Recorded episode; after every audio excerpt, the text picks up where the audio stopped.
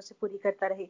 आइए अजीज़ो, अब वक्त है कि हम खुदावन की ज़िंदा आवाज़ को सुने और खुदा के खादी मौजूद हैं। मैं बड़ी इज़्ज़त और एहतराम से ब्रदर आदिल को वेलकम करती हूँ, क्योंकि वो आज काफ़ी दिन के बाद हमारे साथ शामिल। आज नहीं, बल्कि वो काफ़ी दिनों से हमारे साथ हैं दो तीन दिन से।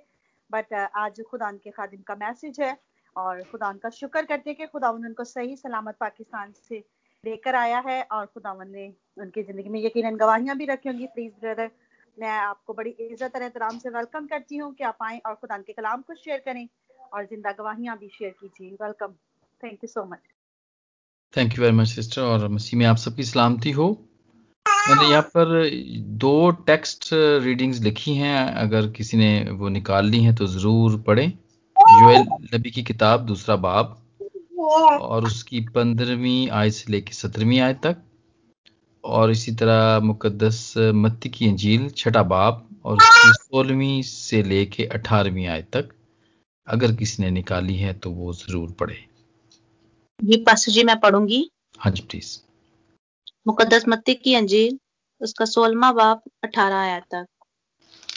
और जब तुम रोजा रखो तो रयाकारों की तरह अपनी सूरत उदास ना बनाओ, क्योंकि वो अपना मुँह बिगाड़ते हैं, ताकि लोग उनको रोजादार जाने।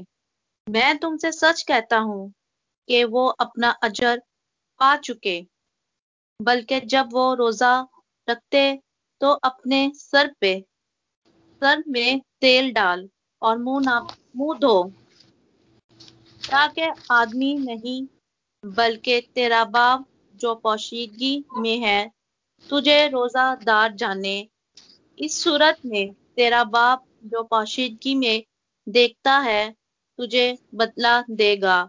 पाकला पे पड़े और सुन जाए खुदा की बरकत हो। आमीन। आमीन।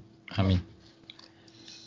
योएल नबी की किताब दूसरा बाब पंद्रहवीं सत्रहवीं आयत जी सिस्टर प्लीज़ कि हम खुदा उनके कलाम में से पढ़ेंगे, पुराने अहदनामे में से योएल नबी की किताब और उसका दूसरा बाप और उसकी पंद्रह से लेकर सत्रह तक। सेहून में नरसिंगा फूंको और रोसे के लिए एक दिन मुकदस करो मुकदस महफिल फ्राहम करो, तुम लोगों को क्षमा करो जो माइब को मुकदस करो, बुज़ुर्गों को इकट्ठा करो, बच्चों और शीर फारों को भी फ्राहम करो दुल्हा अपनी कोठरी से और दुल्हन अपने खिलवत खाना से निकल आए और काहिन यानी खुदावन के खादम, ड्यूटी और कुर्बान गाह के दरमियान गिरासारी करें और कहें कि, आए खुदावन अपने लोगों पर रहम कर और अपनी मेरास की तोहन ना होने दे। ऐसा ना हो कि कोई दूसरी कौम उन पर हकूमत करे और वो उमतों के दरमियान क्यों कहें कि उनका खुदा कहाँ है? खुदा उनके पास पढ़े और सुने जाने पर हम सब आमीन। खुदा उनका शुक्र हो। कि एक दफ़ा फिर मौका मिला और तवील मुद्दत के बाद तीन हफ़्ते से भी शायद ज़्यादा से मैं नहीं था आपके साथ। हम लोग यहाँ पर नहीं थे, पाकिस्तान में थे और गए तो दो हफ़्ते के लिए थे, लेकिन एक हफ़्ता वहाँ पे हम नहीं आ सके वापस इसलिए कि फ़्लाइट सारी बंद थी, जिसकी वजह से नहीं आ सके। लेकिन खुदामद का शुक्र है कि एक दफ़ा फिर खुदामद हमें वापस लेकर आया और फिर आप सबसे बात हुई और आप सब के दरमियान आज खुदावन ने मौका दिया कि मैं मिल के आपके साथ सीख सकूँ और वो भी रोज़ों के बारे में। क्योंकि दिन है, रोज़ों के दिन चल रहे हैं। जिसको कि हम लेंट का नाम भी देते हैं, उसकी थोड़ी सी हिस्ट्री के बारे में बात करेंगे और फिर इसके बारे में थोड़ा सा और भी सीखेंगे।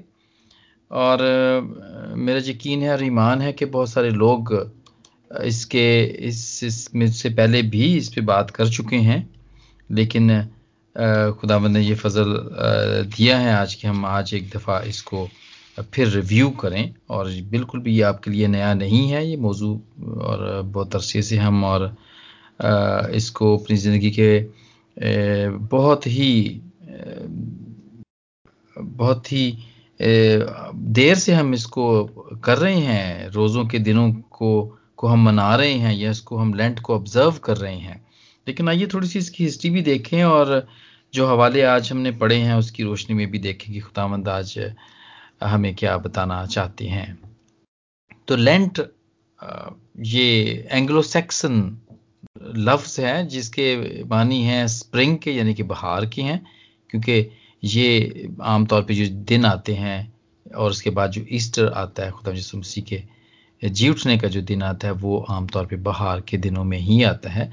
तो ये एंग्लो सैक्सन वर्ड है और एंग्लो सैक्सन एक, एक कौम थी जो कि जर्मनी से आप कह सकते हैं जर्मनी और इंग्लैंड की यूनाइटेड किंगडम की ये कौम है जो इंग्लैंड जो जर्मन से आई और इंग्लैंड में आके बस गई और उन्होंने यहाँ पर अपनी बुदोबाश की और यहाँ पे ये बड़े तो ये ये उसका वर्ड है जो कि लैंड वहाँ से निकला है जिसके मानी स्प्रिंग के हैं।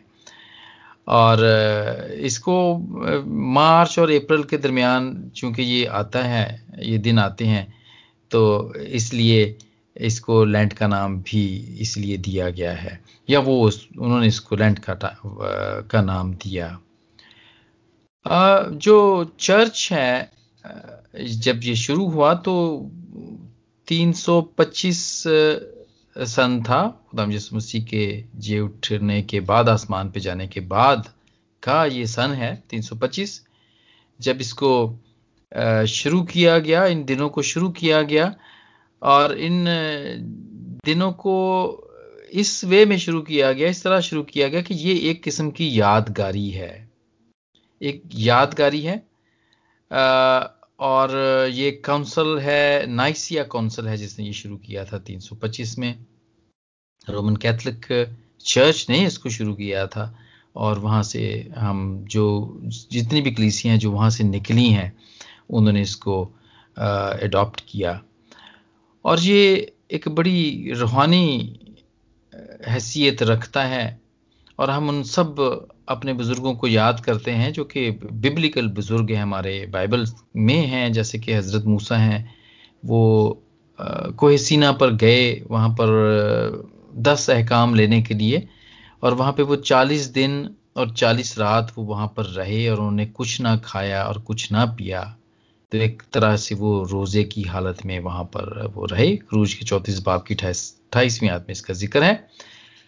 और इसी तरह एलिया ने 40 दिन और 40 रात सफ़र किया और सफ़र करके वो खुदावन से मिलने के लिए वो भी कोहे होरब की तरफ़ वो गया।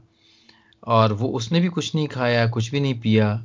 और इसका ज़िक्र भी पहले सलातीन के उन्नीसवें बाब की आठवीं, आयत में है। और उसके बाद सबसे इम्पोर्टेंस और इम्पोर्टेंट ये बात है कि खुदाम यसु मसीह भी चालीस दिन और चालीस रात रात भूखे रहे और इसके बाद उन्होंने अपनी मिनिस्ट्री का आगाज़ किया। तो ये सारे वो चालीस दिन की जितनी भी ऑब्जर्वेशन है, वो हम इन्हीं को अपने सामने रखते हुए और इन्हीं की याद में और रखते हैं कि और ये एक तरह से कुर्बानी है, जो हम देते हैं अब, या अपने आप अपने आप की कोई चीज़ है, जो हम देते हैं, जैसे कि मील है, जैसे कि खाने हैं। हम हम ये समझ के नहीं खाते हैं कि ये हम खुदावंत के लिए छोड़ते हैं। हम भूखे रहेंगे, और ये हम कुछ दे रहे हैं। और फिर इन दिनों के अंदर इसकी और भी अहमियत है कि इन दिनों के अंदर हमारी दुआ करने का, बाइबल पढ़ने का जो वक्त है, वो बढ़ जाता है। और जब हम रोज़े में होते हैं तो फिर रोज़े की हालत में होते हैं तो उसमें हम दुआ करते हैं, उसमें हम शुक्रगुजारी करते हैं, उसमें अपने गुनाहों का इकरार करते हैं, और उसमें ज़्यादा से ज़्यादा हम वक्त खुदा के साथ गुजारते हैं, जिसमें कि कोई भी बुराई ऐसी नहीं है। मुझे पता है बहुत सारी क्रीसियाँ क्रीसियाँ नहीं करती हैं, और बहुत सारों का ये भी कहना है कि ये बाइबल में कहीं नहीं लिखा हुआ कि आप इसको मनाया करो। आ, लेकिन अभी हमने पढ़ा भी है अगर बाइबल की ही बात है तो बाइबल मुकदस में इसका ज़िक्र जो पुराने अहदनामे में हुआ है वो सैंतीस मरतबा हुआ है और नए अहदनामे में इसका 22 मरतबा ज़िक्र हुआ है। तो 59 टाइम्स बाइबल के अंदर इसका ज़िक्र हुआ है और लोगों ने रोज़े रखे हैं बादशाहों ने रोज़े रखे हैं कौमों ने कौमों ने रोज़े रखे हैं, बच्चों ने और जानवरों ने भी रोज़े रखे हैं, और इसके बहुत अच्छे नतज मिले हैं कि उनकी जान बख्शी गई है, उनके गुनाह मुआफ हुए हैं, और उनके जो भी काम फंसे हुए थे, वो वो हुए हैं। तो इतनी सारी शहादतें हैं पाकलाम के अंदर, और ये वो आप इसको कह सकते हैं कि ये एक मश्क है, एक एक्सरसाइज है, ये एक प्रैक्टिस है। और हम में से बहुत सारे लोग प्रैक्टिस है, ये दवाइया प्रैक्टिस है, बिल्कुल इसी तरह जैसे डॉक्टर अपनी प्रैक्टिस करते हैं। और वो अब जब हम जाते हैं किसी भी डॉक्टर के पास तो वो हमें दवाई देते हैं और तीन दिन की और कहते हैं कि तीन दिन के बाद फिर आना, ताकि वो इस बात को देख सकें कि जो दवाई उन्होंने दी है, क्या वो उसने असर किया है तो ये उनकी प्रैक्टिस है एक्चुअली आमतौर पे आप देखते हैं ना कि कोई डॉक्टर कहता है, जी, आजकल आप कहाँ पर हैं? तो वो कहते हैं, जी, हम हम सदर बाज़ार में प्रैक्टिस कर रहे हैं। हम लियाकत अस्पताल में प्रैक्टिस कर रहे हैं। हम शौकत खानम में प्रैक्टिस कर रहे हैं।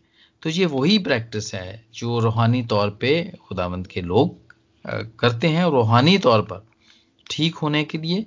और अपने लिए, और अपने ख़ानदान के लिए, और कलीसियाओं के लिए, और दूसरे लोगों के लिए, जिनके अंदर वो बुदवाश रखते हैं जिनके अंदर वो उठते बैठते हैं, वो उनके लिए रखते हैं। And this is a practice और इसके बड़े अच्छे नतज मिलते हैं। बहुत दफ़ा तो खुदाम यसु मसीह ने खुद भी इसी तरह ही अपने शागिर्दों को भी कहा कि जब वो एक शख्स को उसके पास ले आए तो खुदा ने उनको कहा कि ये दुआ रोज़े के बगैर ये तुम इसको ठीक नहीं कर सकते थे। जब शागिर्दों ने कहा कि हम इसको क्यों ना ठीक कर सके और तुमने कैसे इसको ठीक कर दिया? तो ये बड़ी अहमियत है रोज़े की इस हसीियत से।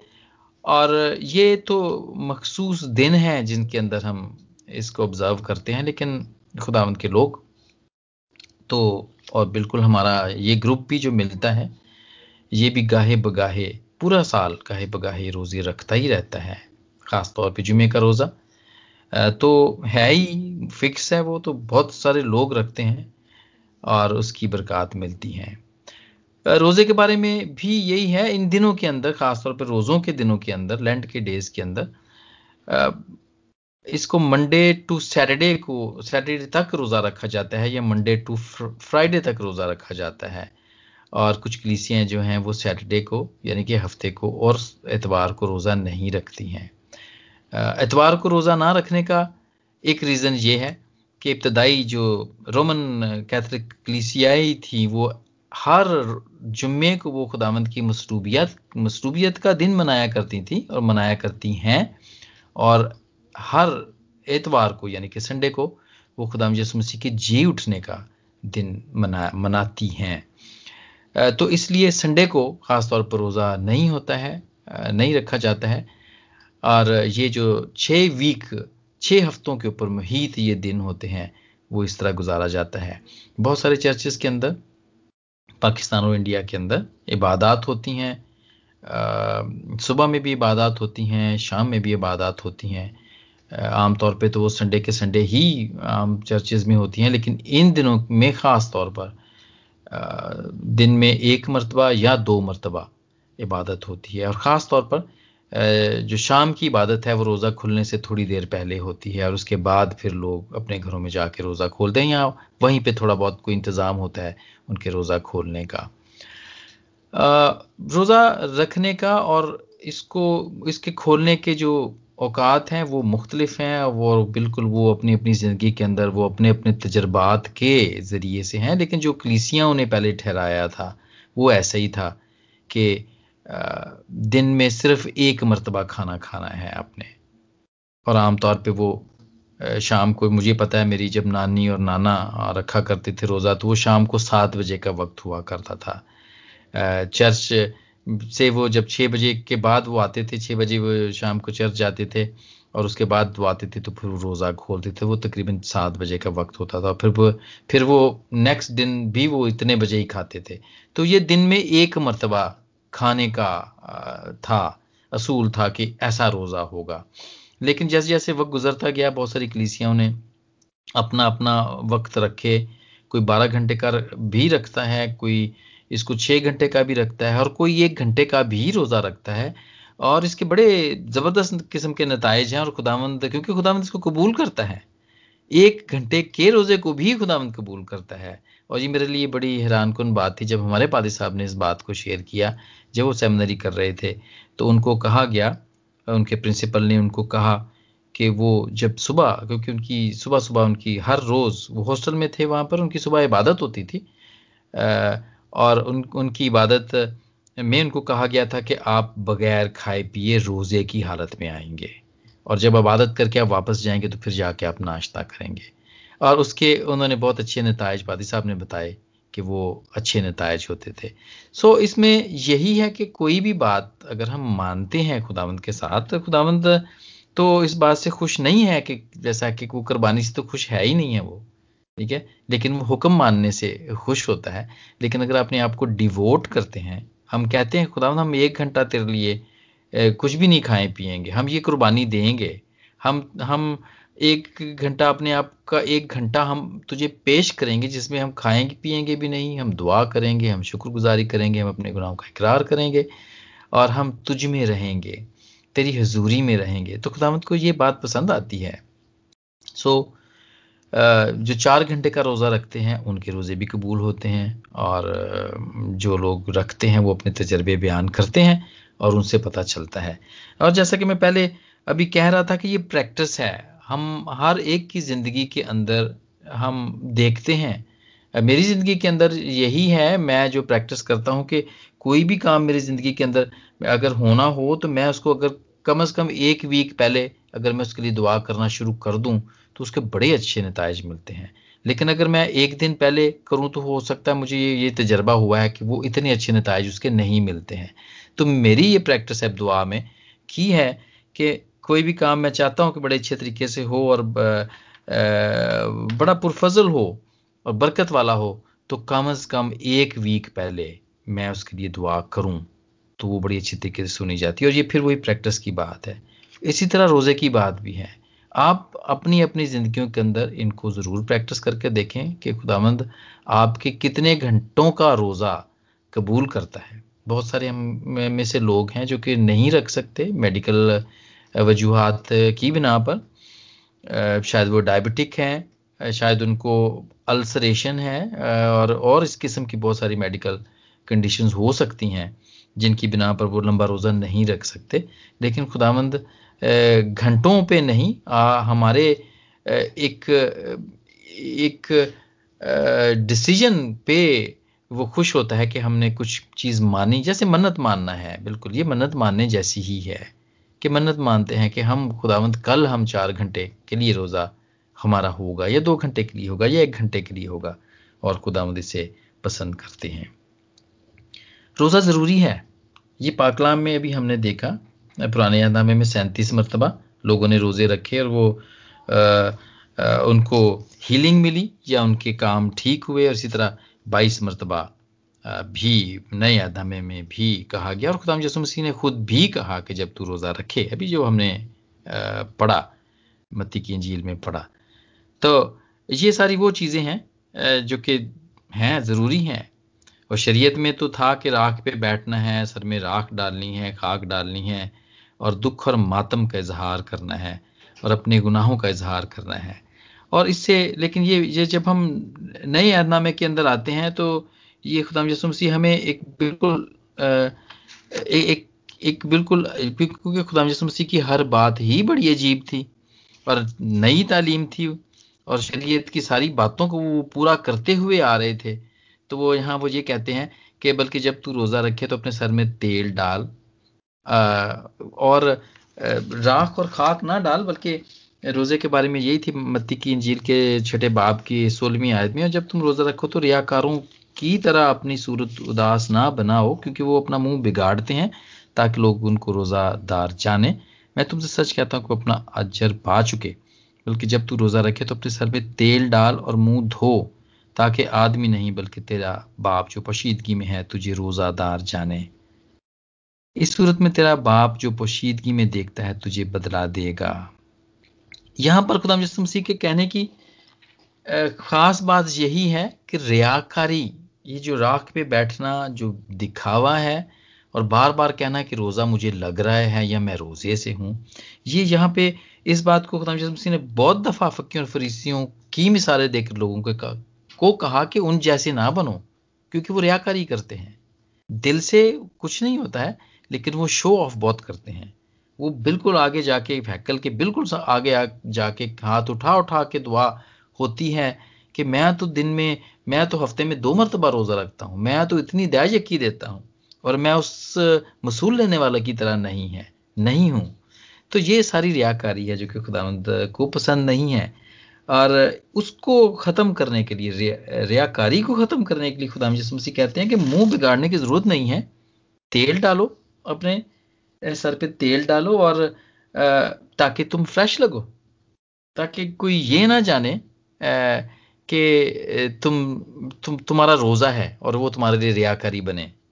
और तेल डालने में तो बहुत सारी और भी इसमें हम इसको अगर और भी खोलें तो इसको और भी हम इसको बड़े अच्छे तरीके से सीख सकते हैं। तेल डालना जो कि तेल जब मसा किया जाता है तो वो रुलकुदस का भी एक निशान है कि आप रूहानी तौर पे आप रहें खुदावंद के साथ रहें ताकि आप रूह से मामूर रहें। तो लेकिन इसमें जो मेन, जो मैं आपके साथ मिलके सीख रहा हूँ उसमें वो यही है कि आप खुश रहें इस बात के लिए खुश रहें कि आपके बुज़ुर्गों ने बिब्लिकल बुज़ुर्गों ने 40 दिन और 40 रात कुछ खाया पिया नहीं था।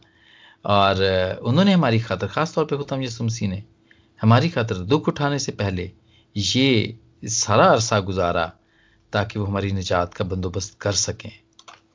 और इन दिनों को इसलिए भी कलीसियाएँ अभी भी मनाया, मनाती हैं कि वो खुदाम यसु मसीह के जी उठने का जो दिन है, वो उसकी तैयारी कर सकें। वो उस खुशी को अच्छे तरीके से मना सकें। और इसके अलावा बहुत सारे लोग लोगों के लिए ये प्रैक्टिस है। आ, हमारी कलीसियों के अंदर भी ऐसा ही बहुत सारे बैप्टिज्म जो हैं वो लेंट के दिनों के बाद होते हैं चालीस दिनों के बाद होते हैं ताकि लोग अपने आप को तैयार कर सकें रूहानी तौर पर तैयार कर सकें और उसके बाद फिर वो बपतिस्मा ले सकें। तो ये ऐसे दिन हैं जो कि जो कि क्लीसिया चर्चिज करते हैं ताकि लोग पर्सनल तौर पे तैयार हों, शख्सी तौर पे तैयार हों, कलीसियाई तौर पे तैयार हों, और फिर वो बहुत सारे उन फलों के लिए वो तैयार हो सके जो खुदामद उनको देना चाहता है। और ये हमारे ये जंगी हथियारों में से एक हथियार रोज़ा भी है, जहाँ पे हम दुआ को देखते हैं। दुआ भी एक हथियार है, इस तरह रोज़ा भी एक, हमारा एक वेपन है जिसको हम इस्तेमाल कर सकते हैं। और हम जैसा कि इफ्सियों के ख़त में लिखा हुआ है कि खुदामद के सब हथियार बाँध लो ताकि शैतान के मंसूबों का मुकाबले में तुम कायम रह सको। तो ये बिल्कुल ऐसा ही एक हथियार है जो कि हम करते हैं, हम इसको इस्तेमाल करते हैं, हम इसको अपनाते हैं और फिर ये हमारे लिए एक बड़ा कारामद हथियार के तौर पर होता है। हम इसको कभी भी इस्तेमाल कर सकते हैं। नतज के बारे में हमने देखा कि इसके बड़े अच्छे नतज हैं और, पाकला में इसके बारे में लिखा पुराने हरनामे में इसके बारे में लिखा। हिजकिया बादशाह जब मुसीबत में था तो उसने अपने कपड़े फाड़े और टाट ओढ़ कर खुदावंत के घर को गया और अपनी मुखालफ हुकूमत शाह असूर और उसकी फौज से छुटकारे के लिए उसने दुआ की। और इसी तरह बहुत सारे और दूसरे लोग भी थे जिन्होंने रोज़े रखे और खुदावन ने उनकी आवाज़ को सुना। मलका आस्तर ने तीन दिन का रोज़ा रखा। और इस तरह दानियल नबी ने रोज़ा रखा और ऐसी चीज़ों से परहेज किया जो कि उसकी नज़र में जो ठीक नहीं थे, जो नापाक थी। और वो समझता था कि ये पाक चीज़ें हैं, जैसे उसने गोश्त से परहेज किया, उसने मैं से परहेज किया। और जिसको कि बहुत सारे लोग अब भी कहते हैं कि इन दिनों के अंदर वो इन मैं का इस्तेमाल नहीं करते हैं, इन दिनों के अंदर वो गोश्त का इस्तेमाल नहीं करते हैं, शादियाँ नहीं होती हैं, मंगरियाँ नहीं होती हैं, पार्टीज़ नहीं होती हैं। और बहुत सारे घरों के अंदर इवन के टीवी तक जो सेकुलर, जो गीत, वो हैं, वो चलाए नहीं जाते हैं। इसलिए कि लोग गोश्त नहीं पकता है। और वो इस इस चीज़ को, इन दिनों को वो मानते हैं और ऑब्ज़र्व करते हैं कि नहीं, इन दिनों के अंदर हमने अपनी खुशी के तालिब नहीं होना है और हमने इस, इन बातों को याद करना है, हमने उन सारे बुज़ुर्गों को याद करना है और हमने इन दिनों को इस तरह मनाना है कि और ख़ास तौर पे अंडे, अंडा भी है जैसे चीज़ है जैसे, इनका भी इस्तेमाल नहीं करते बहुत सारे लोग और वे समझते हैं कि ये ये ये जिस्मानी तौर पर ये बने हुए हैं। तो इसलिए उसका इस्तेमाल को वो परहेज करते हैं अवॉइड करते हैं। तो मेरे अज़ीज़ जी ये सारी बातें हैं जो कि प्रैक्टिस में हैं और उसके बड़े अच्छे नतज हमें पाकलाम में से ही मिलते हैं। और पाकलाम हमें बताता है कि अगर हम खाकसार हम खाकसार होते हैं, हम अपने आप को खुदावंद के हजूर में लाते हैं और कहते हैं कि हम भूखे होके आते हैं और हम कहते हैं कि खुदावंद हमें तू मुआफ़ कर और हम दिल से तोबा करते हैं। तो खुदावंद हमारी बातों को, हमारी जितनी भी दरख्वास्तों को सुनता है और खुदावंद हमें सरफराज करता है। जैसा कि यकूब के चौथ, के ख़त में, इसके चौथे बाप की दसवीं आयत में लिखा है कि खुदावंद के सामने फ़रोत नहीं करो तो वो तुम्हें सर बुलंद करेगा। मेरे चीज़ों ये बड़ा मुख्तसर तौर पर था जो कि मैंने आपके सामने मिल के आपके सामने मैं सीख रहा हूँ। और इस ग्रुप के अंदर और भी बहुत सारे ग्रुप्स हैं जिसके अंदर ये प्रैक्टिस हो रही है। और ये बिल्कुल योएल नबी की किताब के मुताबिक है जो आज हमने पढ़ा। उसके दूसरे बाब की पंद्रहवीं, सत्रहवीं आयत में कि मुकद्दस महफिल फराहम करो और लोगों को जमा करो और जमायत को मुकदस करो। बुज़ुर्गों को इकट्ठा बुज़ुर्ग भी हैं इस हमारी जमायत के अंदर, बच्चे भी हैं। जब सिस्टर ये लीड करती हैं तो उनके बच्चों की आवाज़ें पीछे से आ रही होती हैं, देखें। और भी बच्चे हमारे साथ यहाँ पे नारा भी लगाते हैं इबादत के आखिर में। तो मैं समझता हूँ कि ये बिल्कुल एक जोएल नबी की किताब के बिल्कुल मुताबिक है ये जो हमारी जमायत है, जो यहाँ पे दुआ करती है। और इस तरह और भी बहुत सारी जमायतें जो स्काइप के ऊपर हैं फेसबुक के ऊपर हैं और व्हाट्सएप के ऊपर हैं। और अपने अपनी कलीसियाओं के अंदर भी जो लोग ऐसा करते हैं, वो बिल्कुल ऐसा ही करते हैं और ये पाकलाम के बिल्कुल एन मुताबिक है। और इसीलिए जब ये जमायतें बैठती हैं, जब ये दुआएँ करती हैं और जब ये एक दूसरे का ख्याल रखती हैं और एक दूसरे का भार उठाती हैं तो फिर खुदामंद उनकी सुनता है। खुदामंद इनकी सुनता है और खुदामंद फिर जवाब देता है। तो हम खुदामंद के शुक्रगुजार हैं इन सारे दिनों के लिए। जो कि हमारी ज़िंदगी में खुदावंद हर साल लेकर आते हैं और हमें मौका मिलता है। अगर हम बीच में, बीच के दिनों में जब रोज़ों के दिन नहीं होते हैं और जब हम रोज़ा नहीं रख सकते हैं तो कम से कम हम इन दिनों के अंदर बहुत सारी दूसरी चीज़ों को हम ऑब्ज़र्व कर सकते हैं, मना सकते हैं कि हमने ये चीज़ करनी है, ये चीज़ नहीं करनी है क्योंकि ये ख़ास दिन है, ये ख़ास दिन है। और हम पाकलाम तो हमारी रहनमाई के लिए ही है और पाक, पाकलाम तो ऐसे ही नहीं है कि हम कहें कि ये पाकलाम ने हमसे बात नहीं की है। पाकलाम तो हमें बताता है और पाकलाम तो हमें सिखाता है। तो ये भी पाकलाम के मुताबिक ही है। और बिल्कुल भी मनफी जितने भी कमेंट्स आते हैं और मिलते हैं और बहुत सारी कलीसियों के अंदर भी ये है कि ये पाकलाम के अंदर नहीं, कहाँ लिखा हुआ है कि रोज़े रखने चाहिए। ये चालीस दिनों के रोज़े रखने चाहिए। ये बड़े, ये रवायती दिन हैं ये। ठीक है, रवायती दिन है, लेकिन ख़ास दिन है। क्योंकि इनके बाद हमें बरकत मिलती है, उनके दरमियान भी हमें बरकत मिलती है। बहुत सारी कलीसियाँ अपने चर्चेज में ये प्लान बनाती हैं कि वो नए अहदनामे को बहुत सारे लोग ख़त्म करते हैं, कुछ पुराने अहदनामे को ख़त्म करते हैं। कुछ कलीसियाओं के अंदर पूरी बाइबल को ही इन चालीस दिनों के अंदर ख़त्म किया जाता है। और ये बहुत सारे लोगों के लिए बरकत का बायस बनते हैं। तो मेरे चीज़ों आज जितने भी मुख्तसर तौर पे हमने इन चीज़ों को देखा, ये बिल्कुल मुख्तसर तौर पे हैं। इनको बहुत डिटेल में खुदावंत के बहुत सारे खादमों ने यकीनन खोला होगा और यहाँ पे बयान भी किया होगा, आपने सुना भी होगा। लेकिन जितना भी आज हमने इसको फिर से रिवाइज किया और मिल के सीखा खुदावंद इसके ज़रिए से मुझे और आप सबको बरकत दे। आमीन